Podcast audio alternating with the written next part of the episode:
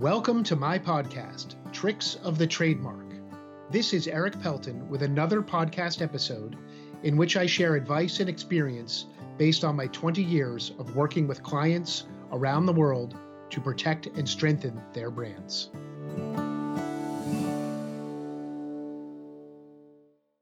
I recently put out a call for topics and questions online for our videos and podcasts. And someone asked, when is the best time to apply for trademark registration? Now, of course, every situation is unique. And if you have a particular trademark situation or question, you should consult an attorney. But it is pretty safe to say that it is always better to file sooner rather than later.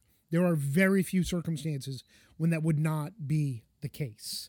And as we've talked about on other episodes, you do not have to be making commercial use of the trademark at the time you file. You can file based on intent to use. But I actually covered this topic in a couple of different ways in my recent book, Building a Bold Brand, which you can see here, subtitled The Foundations of Trademark Protection, and is, of course, available on Amazon in both hardcover and Kindle formats. I covered this in a couple different ways, but Chapter nine is entitled Registration Better Late Than Never. And I thought what I'd do here today is share a preview of that book content. Better Late Than Never has been attributed to many, but some say it may have originated from Chaucer in the Canterbury Tales, circa thirteen eighty-six.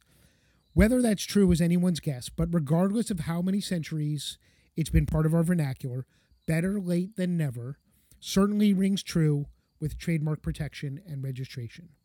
Ideally, a business should protect its trademarks from the outset, filing as the brand launches or even earlier based on an intent to use the trademark. However, if that opportunity passed, it is still tremendously valuable to seek registration of a trademark, whether it has been in use in one year, for five years, or for ten years, or for however long, because having the trademark registered prior to a future infringement possibility or dispute is really the key.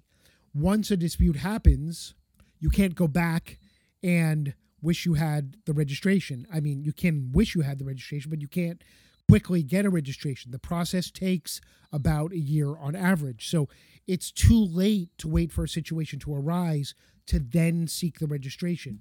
It's much more effective and useful if you do it proactively. Why is registering a trademark important, whether it's before a brand launches or years after? Because appearing in the U S P T O database could prevent future brands from adopting a similar name at any time. Because blocking domain names or social media names could always be useful, especially as new ones are introduced. And finally, because a trademark registration creates a valuable, tangible asset that can be transferred or used as a security interest. So that's one of the ways we cover the timing of trademark protection in Building a Bold Brand. We also talk a lot about intent to use applications, about clearing a mark up front, about why a registration is so valuable if you do find yourself in a dispute. So that was from Chapter nine. There are many other chapters in the book here full of valuable trademark content and wisdom based on my twenty years of experience. If you've read the book, I'd love to know what you think. Leave a review, send me a comment, send me an email, and thanks for listening.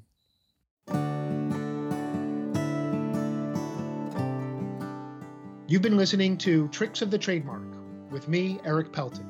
I've been making trademarks bloom since nineteen ninety-nine. For more information about my trademark services, visit my website at eric pelton dot com. Thanks for listening.